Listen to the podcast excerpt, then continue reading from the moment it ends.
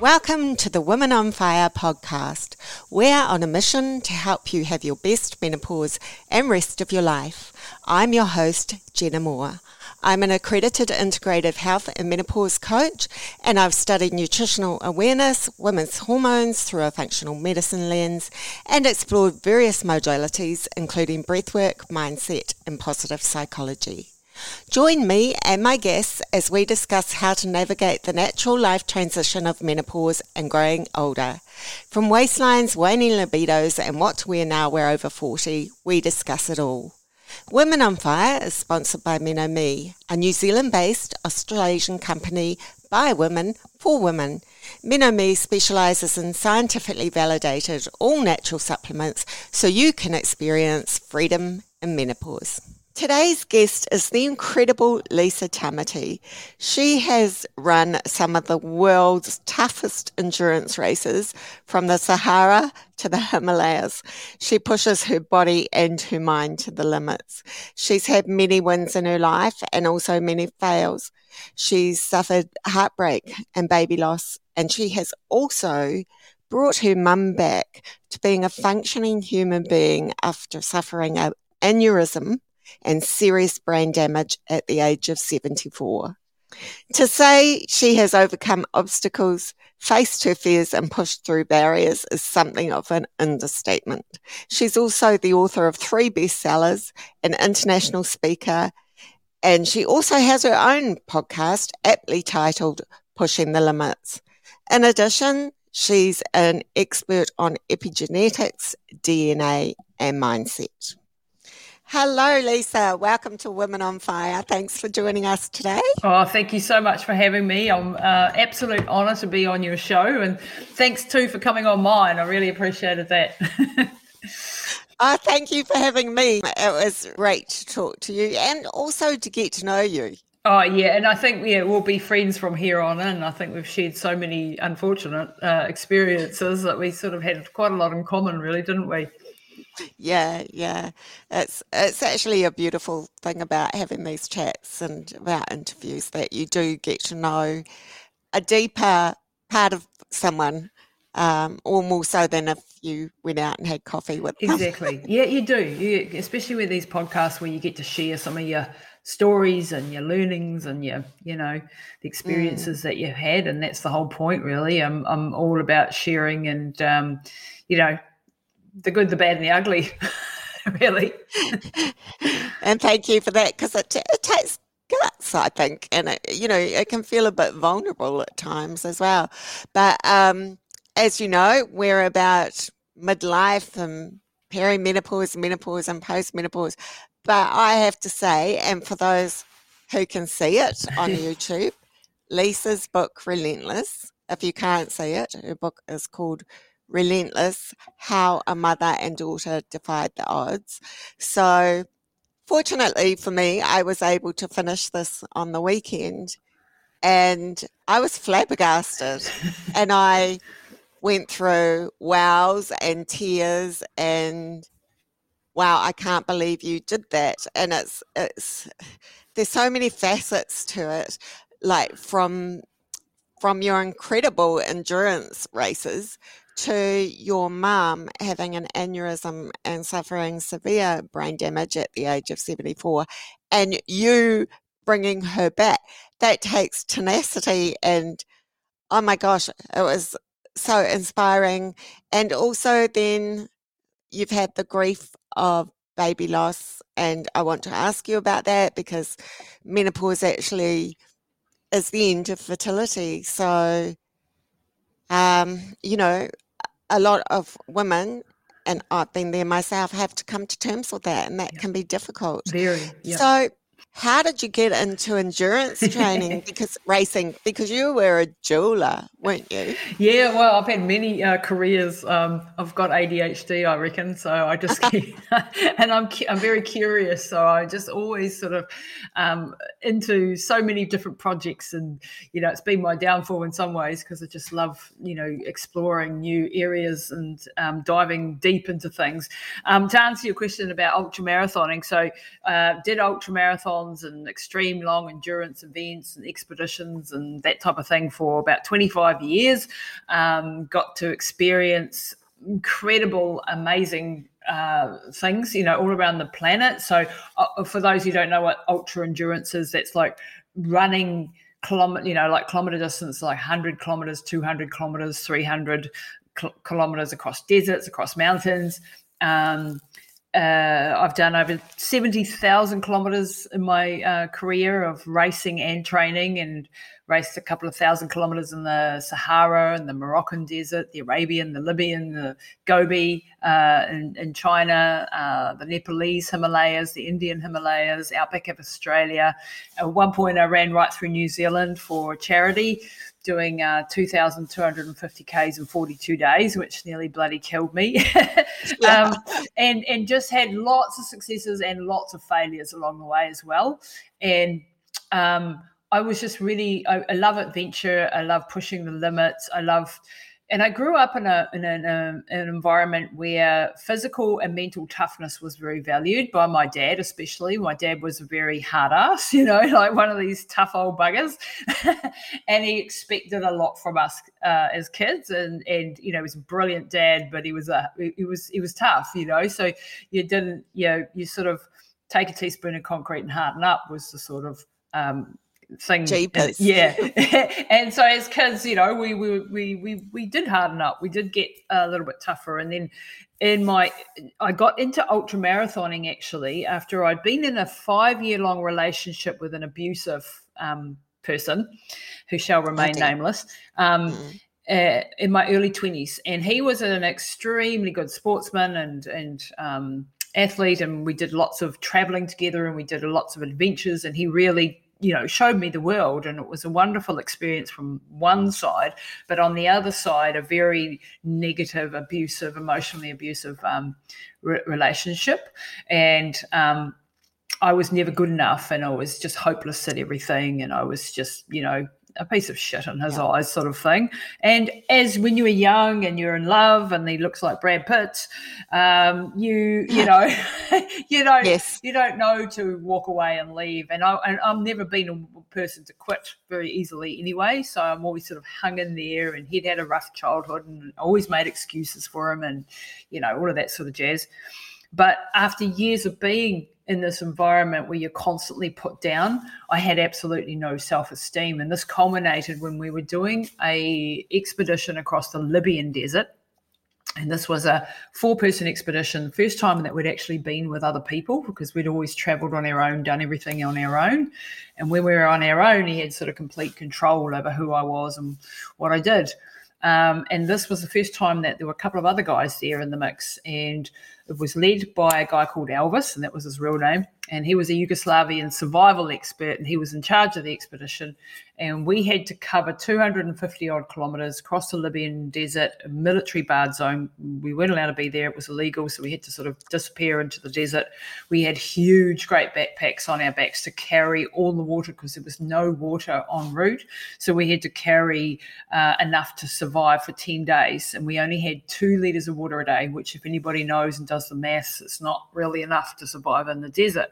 Um, and so we were trying to get through in seven days, but we had enough for emergency for, for 10 days. So we only had two litres of water a day. And um, this was meant that we were severely dehydrated, severely dehydrated from pretty much pretty, you know, day two of the the the crossing. And we were meant to be covering 45 kilometers a day to get through in that time and with 35 kilo backpacks like i weighed about 58 59 kilos so that was like two thirds of my body weight you know like just to walk wow. was massive um, i had to get help to get up and you know things like that and the boyfriend we were trying to do a book and he was a photographer and um, he wanted me to help set up tripods and do this sorts of things. And Elvis said, "Well, you can take as many photos as you like, but we're moving, and we got to keep going, and you got to keep up." And the the boyfriend was like, "Well, you got to help me do this stuff," and I'm like, "I can't, you know, like I physically can't. I'm trying to keep up with the guys as it is, and just not able to."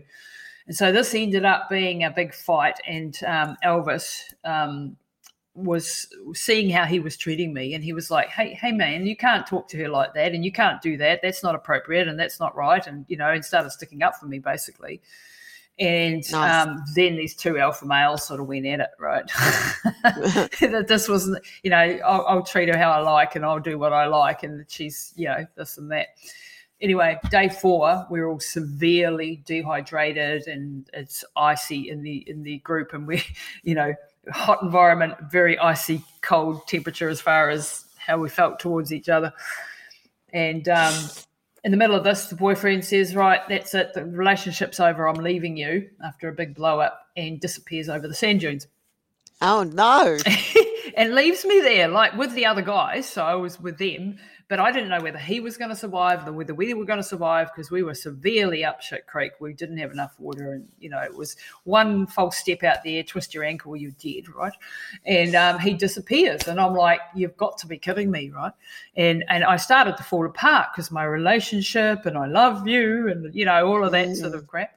Um, and then I sort of re- felt hang on a minute, I'm in the middle of the Libyan desert. I can't fall apart here. I have to get my shit together. I owe it to the other guys to not cause any more problems and to get on with the job. So I promised them that I was fine, I was going to be okay, and uh, let's just get on with it now that we're down to three. And then everything, we worked really well as a team, and we, you know, did did well cut a very long story short, it was a real low point in my life, and I did survive the Libyan desert. Spoiler alert. I don't know how. don't know. Yeah, it took me a long time to recover physically because there was a lot of damage mm. done to mm. the kidneys and things like that. Um, and it was pushing the limits. A couple of days later, we really ran into some big trouble, and you'll have to read the book for, for all of that. But what it came out of it was that, okay, I realized in the aftermath, at least, that this was a very abusive relationship and this was not okay how I was being treated and that I had to get out. And it took me three years to actually get get away because it was wow. not like he was you know very very um yeah it was it got abusive more abusive. And so it was really tough to get out. It took me three years to get out and of course mentally I was very very damaged by then. Yes. Um mm. but what I decided when I did get out I wanted to have more adventures, but I had nobody to do it with anymore, right? And then I heard about this race in the Marathon des Sables, it was called, a race in Morocco. And it was touted as the toughest race on earth. And I'm, you know, reading about this amazing race where they run 240 kilometers across the Sahara and the Moroccan Sahara. And they have doctors and they have helicopters and they have journalists and they have nine liters of water a day and they have all of this stuff. And I'm going, what? That's the toughest race on earth. Well, that, you know, compared to what I just been through, that doesn't sound too bad. I reckon I can do this. So I'd never run a marathon, I'd never done anything like that. Um, but I signed up for this race. And then I started to work out how to train for it and do, went, went down and did it and had an absolute ball. It was tough, it was hard, but it was nowhere near as tough and as hard as what I'd been through. And I was wow. surrounded by people that were just positive and, you know, supportive and telling me how amazing I was doing and I was great and I wasn't useless and terrible and no hope and, you know, all the things that I've been told for years. And so that really made me addicted because all these positive people telling me I was doing great is exactly what I needed, right? Because my psyche was mm. pretty smashed up. And so then I got addicted to ultra marathon running.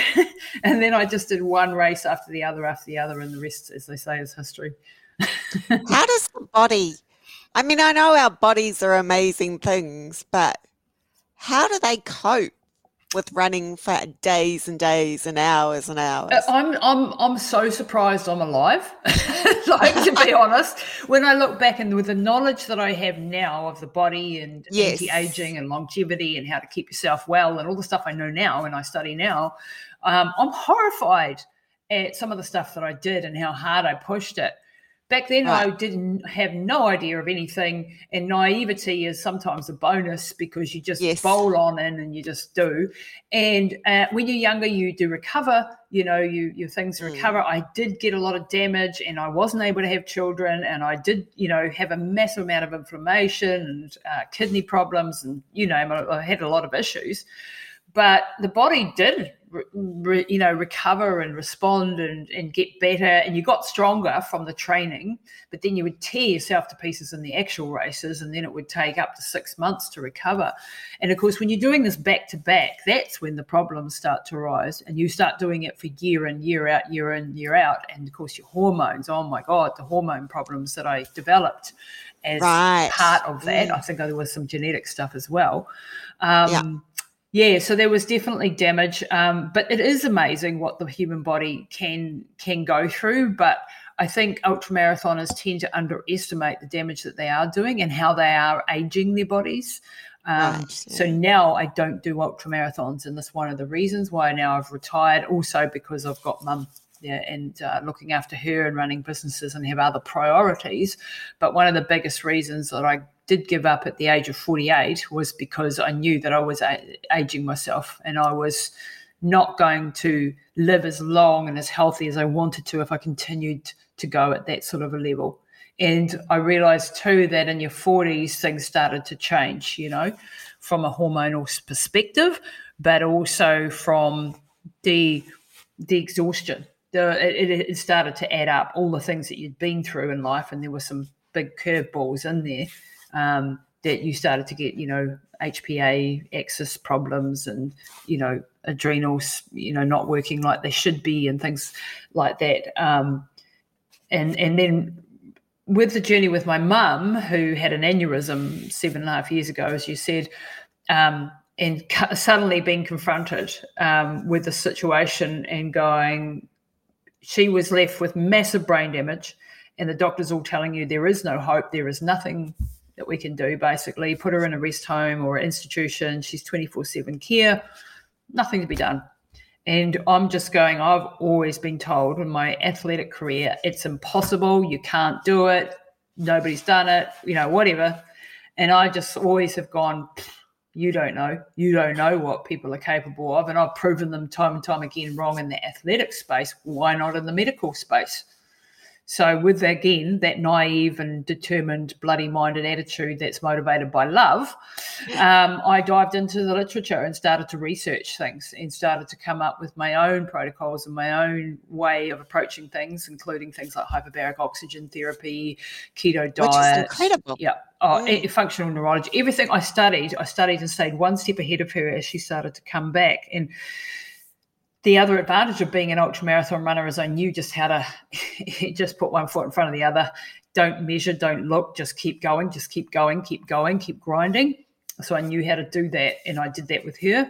And we would have months at a time where there was no progress. She was massively brain damaged, so you she couldn't she couldn't sit without flopping to the side. She couldn't put food in her mouth at the very beginning. She couldn't. She had a couple of words that she kept repeating, but no idea what anything. She couldn't speak, you know, um, no idea I was a daughter, nothing like that. Uh, and then slowly seeing her come back, but very slowly. And there would be months when you had no progress. And it was in those months that I just doubled down and went harder and researched more and did more and developed all these protocols. And the hyperbaric was a key, key factor in her cornerstone of her recovery because hyperbaric is very powerful for brain injuries and for so many other things because it hyper oxygenates the body and it uses the body's own healing mechanisms to to um, to recover. So helps with brain healing, helps you know with wound healing, diabetes, strokes, heart attacks pretty much. If you want to know about hyperbaric i've got a clinic so come and come and see me. That's what i do one of the things i do now it's um, amazing. but that it took me two and a half years to get her back to full capacity again. She had her full driver's license which when i walked into the doctor's surgery with her um, and I, uh, we, we were ready to get a driver's license. Everyone thought we were mad, my, including my family, thought it was completely mad that mum would ever drive again because she couldn't even drive a wheelchair. And I was determined that she was going to have a driver's license, and she was determined that she was. And this was, uh, you know, two years into the to the rehab where she got her marbles back, so to speak, and she was taking, you know, she was walking and doing little bits. And I went back to a doctor who hadn't seen her in a year and he knew how bad she had been. And he comes into the waiting room and calls her name, expecting to see her in a wheelchair. And mum, mum stands up, walks over to him, and says, "I'm here to get my driver's license." And he nearly, he he just was just like, "Oh my god, it's, it's a miracle! It's, it's, a miracle! You're walking, you're talking, you've come to get your license." He couldn't believe it. He was in tears, and um, and he did all the tests on her, the eyesight tests. Uh, she'd got her peripheral vision back, even. She had all the reaction tests done. And he said, "Yep, you're good to go. Go in. You have to go and sit your driver's license again with a, you know, um, test, but you you've got permission from the medical perspective. You've got your brain back now to a point where you can be a, a functioning adult and go and get your driver's license. And so that was huge, you know. And we did that. Huge. Mm. And we went. And the first time we did the driver's license, she failed. Um, the test because she didn't indicate somewhere on a roundabout or something.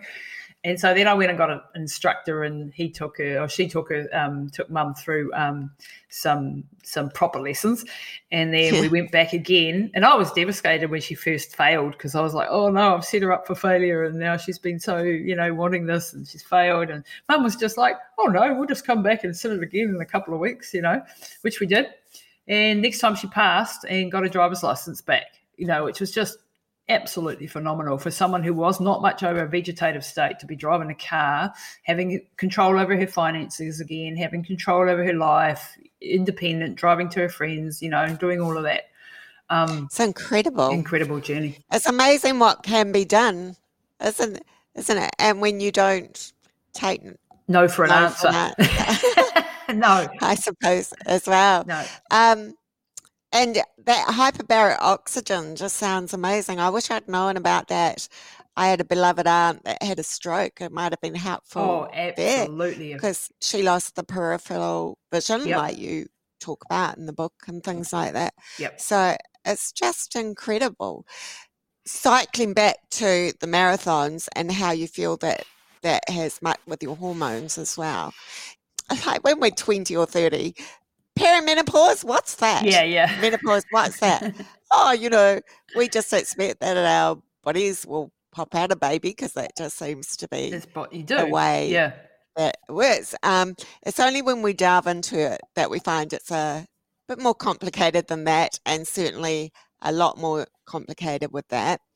And so if you aren't successful with fertility and there is baby loss menopause actually is, by its very nature, the end of fertility. And there's a grief that comes with that. Yeah. So, do you mind if we talk about that? Because I know that's quite a vulnerable. Oh yeah, share. and I'm right in the middle of it. You know, like let's mm. be honest. Like I'm in the, I'm 54, and right always in complete denial that I'm older. You know, like I'm I'm Peter Pan. I'm the female Peter Pan. I'm you know in my own head, and I think that that's actually important that you are young in your head because yeah and they've shown that in studies actually that if you think you are younger you are younger like biologically younger however there are certain mm. things you can't like stop like menopause you know yeah. we can um, slow things down we can optimize we can um, we can do things to relieve the symptoms of it um, for me, it, it has um, been a, a, journey of tragedy. I, we uh, we lost one baby to um, a miscarriage uh, early early on. And I met my husband because I've been married before. So my, my, my husband now, Hazley, the only one that counts, um, he's wonderful. I didn't meet him till I was 45 and right. so we started trying immediately, really, because we knew mm. that we were in deep trouble. And um, we we managed to get pregnant, which was against all odds already at that age, right? Um, yeah. But unfortunately, we lost our baby at three months. So that was the first miscarriage. And then I was like looking into IVF and, you know, that type of thing. And um, then we looked into surrogacy and we had a wonderful, wonderful lady um, who offered to be a surrogate mum for us, which was just absolutely wonderful. Her name was Nicole, and um, and so uh, she got pregnant. We did it ourselves. Won't go into the details. My husband's uh, sperm and uh, her egg, so not my egg. Um, right. And so she was our surrogate, and and we, she got pregnant the first time we did this, and um, everything was just amazing and wonderful, and until it wasn't. And um, mm. unfortunately, little boy Joseph was born with spine spina bifida. Um, oh and he he died um, you know, within a couple of hours, and it was severe uh, spina bifida. Um, so heartbreaking. It, it was mm. absolutely heartbreaking, um, and it was, you know, to to hold your baby, this beautiful mm. little boy, um, mm. just absolutely mind-boggling. Mm. Pain. I'm so sorry. And, and for her to have um, her go through that as well. Um, yeah and you know for my husband to know that that was probably our last shot um, it was really doubly hard and you know and it was just crazy. It's just one of those things that happens. I mean her, child, her children before had been healthy. She's had another one since and that one's been healthy. Um, so just just just bloody bad luck really. Um, and uh, you know that that's taken a lot to get you don't get over it really do you, you just you just carry on and no. function. Um, yeah and then to go into menopause and, um, and then i was going to go through ivf myself and they said look you're actually so fit and so strong and so healthy um, you can carry.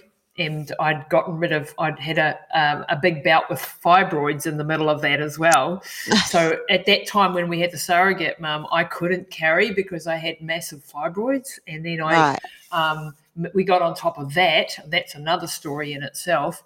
Um, and uh, I was then able to carry. So then they said, "Well, you can carry," and then COVID happened. oh. I got another egg donor, and and then COVID happened, and that just shut everything down. And and and then now I'm 54, and I've got mum, you know, who's got yeah. severe, um, you know, she's full full time. She's doing well, but she's still a lot of work. put it that way. Um, yeah. And you know, I it's really too late now. They said they would do it up to the age of 55, but I haven't got Did it. They? Yeah, up to the age of wow. 55.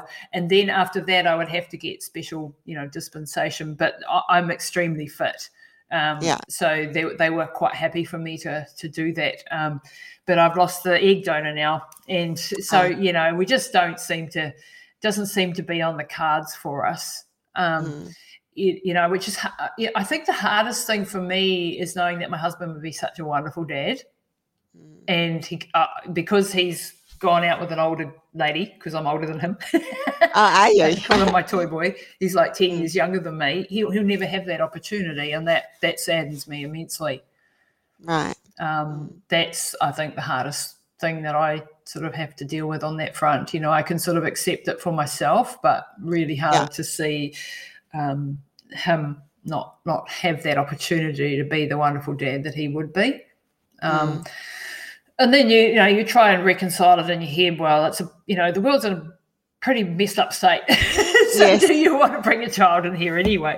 You know, and you try to justify you know to yourself to the to the point where you, you, you can function and cope and get on with things that you have to because you don't have a have a big choice in the matter really you know it's it's a lot to come to terms with, though. Yeah, a, and I don't think I'm by any stretch of the imagination, uh, imagination through the grieving process. I, you know, I think it's still um, there's still always that little bit of hope, even though it's ridiculous. Yeah. Um, I still cycling ish. Um, mm. and um, oh, really? Know, yeah. Wow. So I'm still in the middle of the menopausal changes, you know. Right. So I might mm. get a period every three months or so. Um, but you know, it's long gone really. But you know how that little bit of hope, little yeah. bit of hope still lives in in your head. Um, yeah. And I don't know that it ever goes away. Actually. No, I think you know, and, and and now I'm like relying on the scientists going, hurry up with your longevity and anti-aging stuff and reverse the aging clock, yeah. so then I can go back and do it again. It will happen will actually. Happen.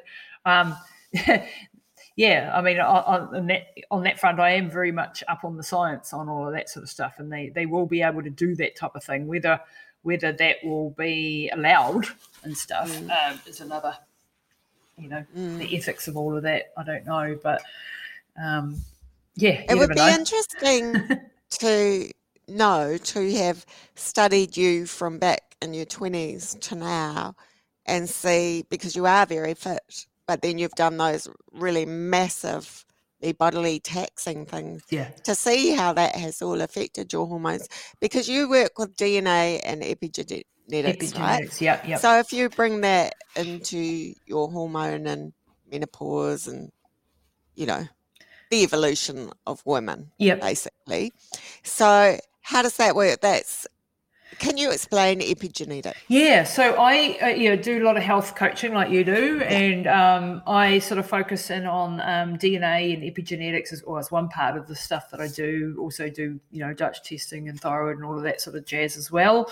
Um, mm-hmm. But I love the genetics to give us information about what genes are at play and how are they expressing? So the, I have two programs that I'm using. One is called epigenetics, and epigenetics is looking at your genetics, but also how those genes are actually expressing. Because genes are a bit like light switches that can be turned on and off by the environment. So you may have inherited from mum and dad your genetic blueprint but you may have a predisposition to certain things but because you're not exposed to a say a negative and bad environment you, those things never happen because you never turned on those switches if that right. makes sense mm. so that's epigenetics how does a, um, the environment influence which genes are, are, are turned on and which are turned off for the simplified explanation so if i give an example um, every day all day we are flipping switches on our epigenetic an epigenome. Um, so if I go into a sauna and I start sweating, I've just turned on a cascade of, of different of different genes that are then creating proteins and doing different things in my body, sending instructions out to change my physiology. Um, for example, the sauna, if I go into the sauna, the genes that regulate the BDNF, the brain derived neurotrophic factor, are all upregulated, and I get more of that BDNF, which helps protect my brain. One of the reasons why sauna is really good for people, um, you know, to combat against neurodegeneration, Alzheimer's, that type of thing. Um, it's also causing you to sweat, which is detoxing your body and getting rid of some stuff. You know, it's um, helping with heat shock proteins, which is the folding of proteins that the body makes hundreds of thousands of different proteins and these all have to be perfectly folded like little origami things structures and the heat shock proteins make sure that those structures remain uh, properly folded i've probably butchered the science there a little bit but um, in essence, that's sort of what's happening. Um, so we that. Yeah, mm. yeah, we have. It's one of the uh, hallmarks of aging is the um, the misfolding of proteins. So the proteins in our body start to get folded wrong. So if you can imagine a sheet that you've folded and put it in your cupboard, well, this sheet's got you know it's not been folded correctly and it's not nice and tidy and neat mm. and doing what it should be doing and then it, it causes damage in the body because it's folded incorrectly. So things like sauna can help with that. Um, and there's like, uh, well, I think at the last count there was 13 different hallmarks of aging, different things, areas that we can attack to um, try to slow down the aging process. And that's one of the one of the things that that misfolding of proteins. Um, so epigenetics is basically giving you a lifestyle framework to what to eat, like you know, right down to each of the single foods that will be good for you, not you your neighbor, but for you. Um, when to eat, uh, the circadian rhythm that will suit you. Like, should you be eating um, early in the morning, or you better to have yours at lunchtime, or how often should you eat? Uh, are you someone who should only eat once or twice a day, or are you somebody who has a shorter digestive system and they need to eat four times a day, maybe five times a day, smaller meals? Um, do you have a predisposition to not having enough digestive enzymes? And we need to support that because you're likely to have, you know, nutrient deficiencies if you don't get that support. Um, everything mood and behavior, immunity, cardiovascular, uh, fertility, and as far as the or the hormone cascade and things go. Um, that's going more into the DNA testing, which I do, which looks at what genes you have in relation to your hormones. Um, and this is very insightful and i would love to have every young lady do this because then you'd be able to know what you might be in heading for so as a young girl i had um, problems with my periods very very heavy heavy periods uh, that would last one or two months Mm-hmm. I now oh know, goodness. yeah, I mm. now know that I probably had endometriosis. It was undiagnosed. Right. What did they do? They stuck me on the pill. Thanks very much. Um, the pill, while it gives us um, freedom from having to have children we don't want to, which is definitely our right, we have to have informed consent of what the pill does to our body. And that was not the case back then, of course. Um, and now we know that the pill does a lot of bad things in the body, you know, damaging yeah. the, the gut lining and uh, um, changing your, your, your chemistry of your brain so that you may pick the wrong partner, you know, right down to that level, all these sort of things that are now coming out in the woodwork years later. Um, and of course, 85% of the world's popu- female population has been on or is on the pill. Yes. And so mm. we've just done this massive experiment on women. And I was on the pill for years and years and years because I had problems every time I came off. And when I was on the mm. pill, it masked it all, but it was a band aid on a festering wound that yeah. then came out later. So when mm. I tried to have children later, that's when I ended up having adenomyosis and fibroids and right. um, oh. all of that sort of jazz happening. Now, a lot of those are estrogen driven too. Exactly. And this is where yeah. the DNA comes in. We can look at mm. your CYP17A1 gene, for example, which tells us how much um, hormones do you make just from the get go. And then uh, do you convert it via the CYP19A1 very quickly into estrogens, or do you keep most of it as testosterone? What type of testosterone do you have, DHT or or the normal testosterone? Do, how do you process it out of the body? So all of these aspects of that hormone cascade we can see in the genetics, and then we can also see when we combine the genetics with a, something called a Dutch test, dried urine test mm. of complete hormones. Then we can have a look at okay, this is what your genetics tells me that you're probably doing and then here's a snapshot of how you're actually expressing right now. Are you methylating properly? Have you got nutrient mm. deficiencies and therefore it's backing up in the system? Um, are you producing the inflammatory type of estrogen as opposed to the less inflammatory type, the 2 um, hydroxy estrogen, or are you producing more of the 4 hydroxy, which is the more damaging one. Um, all of these aspects, and we can know. Now, if I'd known that when I was young, I would have been able to go, okay, you definitely shouldn't be on the pill. You know, mm. I had a fast CYP17A1, which meant I made a lot of hormones, which means I went into puberty at 12, which back then was quite early. Yes. Not now, mm. because we have phytoestrogens in the environment, and our mm. children are going through earlier and earlier puberty, which is a bad thing. Um, oh yes, mm. yeah. And then I produce quite a lot. Uh, I convert quite a lot into estrogens, and I um, had quite a lot of estrogen dominance situation as well as testosterone dominance. Right. So I had a bit of the both things, and some of that was good, great for athletic stuff, um, for to having a little bit more testosterone. Um, not so good for you know the odd hair popping out where it shouldn't or those types of things yeah. um, and so now I, I i've got it all sort of i understand where my genetics are at and i adapt my lifestyle my supplementation and i'm on hormone replacement as well um, but the supplementation, you know, hormone replacement is a double-edged sword. It's good in some yes. cases, it's not in other cases, and it needs to certainly not for everyone. It's a personalised mm. thing, and this is where MenoMe, of course, comes in, and why I interviewed you for my show because I want people to have those alternatives, you know, to to support them through this whole menopausal, perimenopausal time. Um, if they don't want to do HRT. And even if you are on HRT, then that can be a beneficial thing Absolutely. as well. Yeah, so you can be on both. Um, so it's a very complicated and nuanced conversation, which we don't have time for today. Yes. But uh, yeah, I love doing that sort of stuff and helping people. It's like getting a user manual for your body as opposed to Jane's body next door because you're an individual and you need to eat for you and exercise for you and hormones for you. Yeah, we are all so different, and it's so wonderful that people can learn that, can discover that. Because, you know, I think for so long people have gone along and thought if they do what their friend Mary's doing, yeah. then that's going to work for them. But it it's not because we are also bio individual, aren't we? But um, one of the things too with menopause, perimenopause, and menopause, I always feel it's important to talk about perimenopause mm.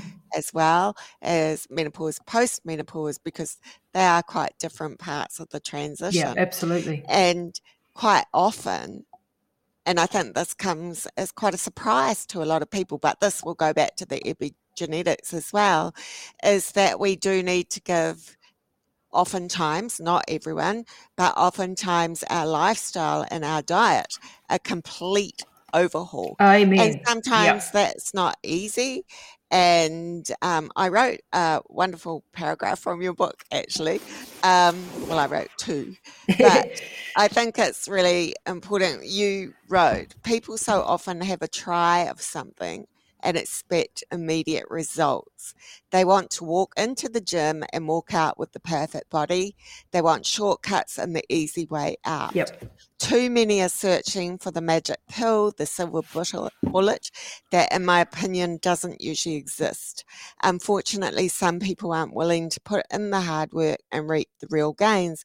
Natural therapies, having a good diet, adequate hydration, and exercise just don't work that way. They take time and persistence. And that is so, so true. Yep. And I think, you know, I always talk about with the people I work with baby steps. Yeah. If you can make little incremental baby steps, because it can be very, very hard to change the habits of a lifetime or change that nightly wine that you love or that daily caffeine fix that you love. And for some people, they're fine. They're not going to be affected by that. But for others, they are. And also, it puts a bit of a load on the liver, which totally doesn't help with that estrogen no. methylation, that bad yep, estrogen. estrogen you, you, get more estrogen dominance then. Yep. So I know you you are a fan of smart goals. What tips would you give for our listeners if they were needing to make a few changes, but we're finding it difficult. Yeah, I love that that baby steps. I, I have another one. There's a there's a book out. Um, oh, what's it called? It's it's about stacking tiny habits. Oh, is that James um, Atomic James, Habit? Yeah, yeah, Atomic yeah. Habits. That's the one. And and James I think Clear. Yeah, yeah, yeah. Mm. It's a it's a very important to make micro changes and not to mm. do it all at once. So, mm. um, and this is, you know, one of the things as a as a coach and a consultant, I'm sometimes struggling with. I've got limited time. I want to download as much information as possible, but then the, often, I think um, people sort of go analysis by you know paralysis, like overwhelm and do nothing. Um, yeah. And so I'm trying to, you know, change the way I approach that and, and have more of a hand holding process and have another coach that I work with now that does a bit more of the hand holding stuff because I'm like dump here's all the information. And then go and see sally. She'll take you through the process one more step by step and i'm off to the next thing because that's how my brain functions right?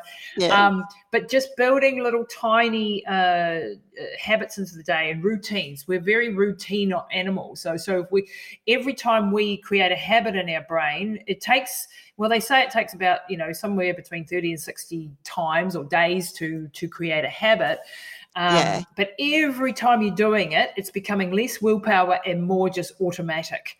And so the first couple of weeks of pain in the butt as you try to change something. So focus in on one thing that you're trying to change. It might be like, I'm going to go to bed at 9.30 every night regardless. And that's the only thing that you're Boom. changing. Yeah. That's you, a great habit to get into. Yeah, it is. It is.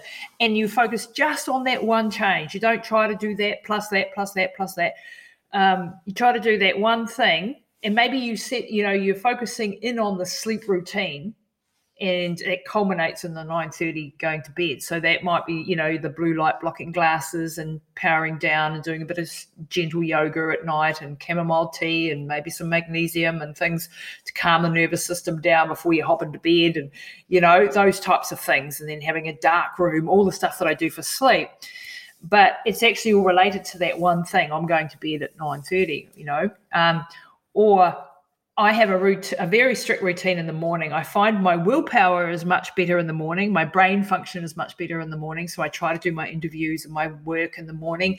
I try to get outside into the sunlight, and I stack these little habits.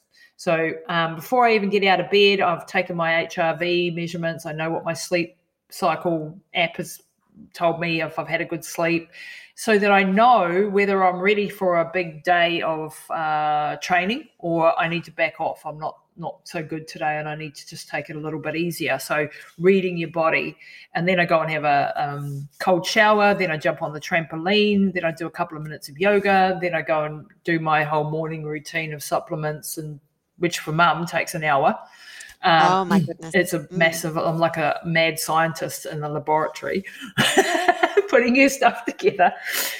But we've yeah been through a cancer journey, which we probably don't have time to get into today, and therefore it's a very uh, extreme uh, protocol. But that's my morning, right? So I have that all stacked up, and my routine is set that way, and it's now automatic. At the beginning, it was really hard to do those things, but it comes easier and easier and easier because mm. of the mm. neural connections in our brain become like a highway. The first time you do it, it's like you're bushwhacking through the the bush and creating a path. But the second time, the path's a little bit, you can see it a little bit. And then the third time and the fourth time, and then it just becomes easier and easier. And then it's no longer willpower, it's just an automated robotic thing that you do, just like brushing your teeth. You know, it just becomes something that you subconsciously do. And then it's easy.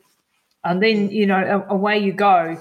So, and I think to your point about when you get to your 40s, you need to change up. Your hormones are changing.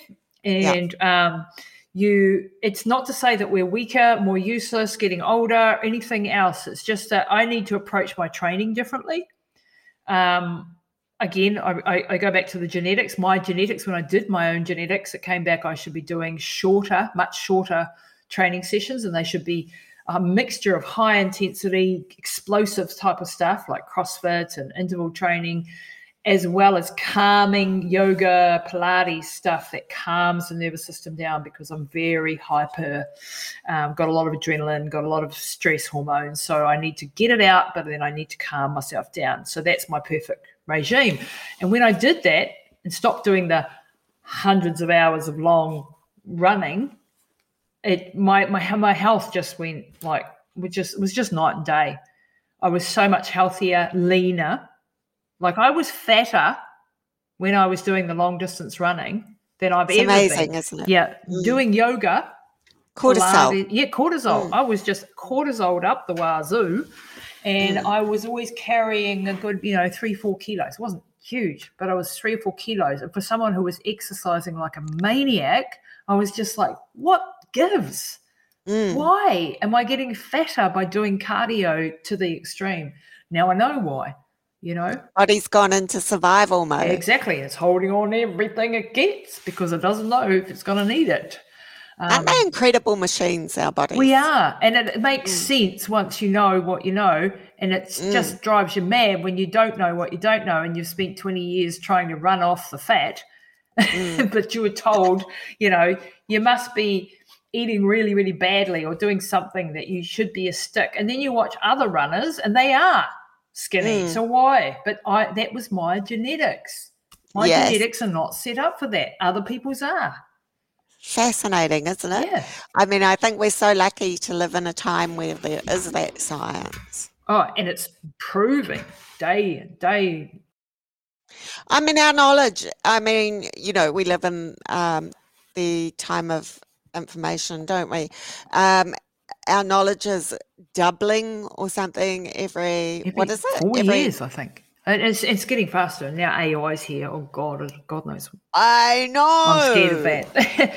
scared, yeah. but learning and leaning into it because it's coming anyway. So, but there's this incredible thing I saw on Instagram the other day. It was the Today Show put it on. I shared it on my Instagram, and it was you know, uh, Katie Couric, the well-known television presenters on the TV show in the United States. Yeah. And I think it was in the 90s, and they were talking about how the internet was coming and how it was weird and how it was never going to take over their lives. And, you know, they probably Famous last it, words. It was hilarious. Yeah.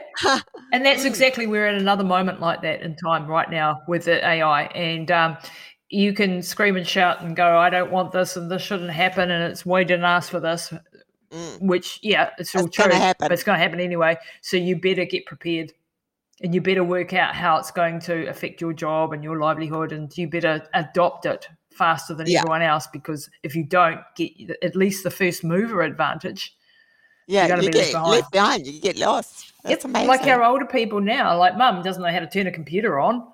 Yeah, she's lost. You know, like if she, if she can't pay a bill, because she can't use online banking. She, you know, like the, older people are just so. I, I just think it's terrible how we've taken away, you know, being able to pay in cash or go to the bank or, you know, like we've just left a, a whole generation in our wake. And if they don't have children that can look after them, I know that's the scary thing. Terrible. Yeah, and that'll be us with yes. AI if we don't keep up.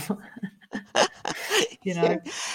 Well, I think we've um, I've taken up enough of your busy time because you're really hard to nail down. So I know how hugely busy you are, and also looking after your mum and running businesses, and you know it's a lot. It's a, it's lot, a lot, and you know what it's like. And but you know, and this is why like i'm, I'm so glad to have made meet everybody at Me because they're so generous everybody has been so generous because yeah i had a, a, lovely meeting with lee and i'm doing something in the supplement space and she was just so generous with her time and her information and you know and this is what it's about women helping women yes um or all of us helping all of us you know like just supporting each other and um and and not being precious with your you know, your marbles, so to speak, and, and sharing. And I love the team. And that's what's yeah. great about you too. So it's it's wonderful to work with you. But yeah, we love we're all about women supporting women yeah. and being by women for women too, because women understand each other, particularly at this um, exactly. um, stage of life. And exactly. that's not to say that guys don't. I mean, no, we love them. There are some yeah. wonderful, um, supportive guys out there. I know, but um, yeah, we do get what we're experiencing. Yeah, we're the ones in our bodies going through this mm. shit sometimes. So we are we are very lucky. I mean, I mean, we have got a very special team. Yeah, have you have, so. yeah, I've got a special team, and I'm very glad to have met you all now, and it's just absolutely wonderful. And I know I can speak on behalf of everyone else, not just myself, to say that we're happy to have met you too. Oh, so. Cool. Thank you so much for your time. And oh, let's tell everybody where they can find you. Oh, thank you. Um, so uh, Lisa, lisatamati.com is my website. And yeah, I have a few books out. I've got four books. Um, and I have a podcast called Pushing the Limits, which I would love people to subscribe to that. Um, and it's all health, fitness, uh, anti-aging, longevity, how to slow it all down, all of the stuff that we've been talking about today. Um, so yeah, that's where you can find me, and on Instagram at Lisa Tamati, and on Facebook and on YouTube. I have a big YouTube channel as well. So make sure you um, check out all of those. I really appreciate it. Oh, thank you. You're everywhere. I'm everywhere. Right. And I have a hyperbaric clinic here, actually on the side of my house. So, um, a little clinic here. So, if anyone is in um, Taranaki district wants to check out hyperbaric, please, yeah, do do contact me as well. It would be great. That's wonderful. Thanks, Jen. Well, thank you. And um, we will talk to you soon. Um, thank you so much for sharing all the vulnerable bits too, because I know it's not easy. No, I, yeah. you always end up crying, especially when it's, you know, things like babies, you know. Yeah. And you have, you know, like I had a nightmare just two nights ago about it, you know, like it just doesn't, it's not like you're over it. It doesn't, mm. it doesn't go away. But so many uh, families have been through these types of journeys, horrible journeys. Mm. Um, and mm. the more that we can share and support each other through those, the better, you know, because it's, very, very painful. But um, yeah, it it's life, mm. isn't it? mm. But um, thank you and keep up the good work. Thanks so much, Jenna. Lovely to talk.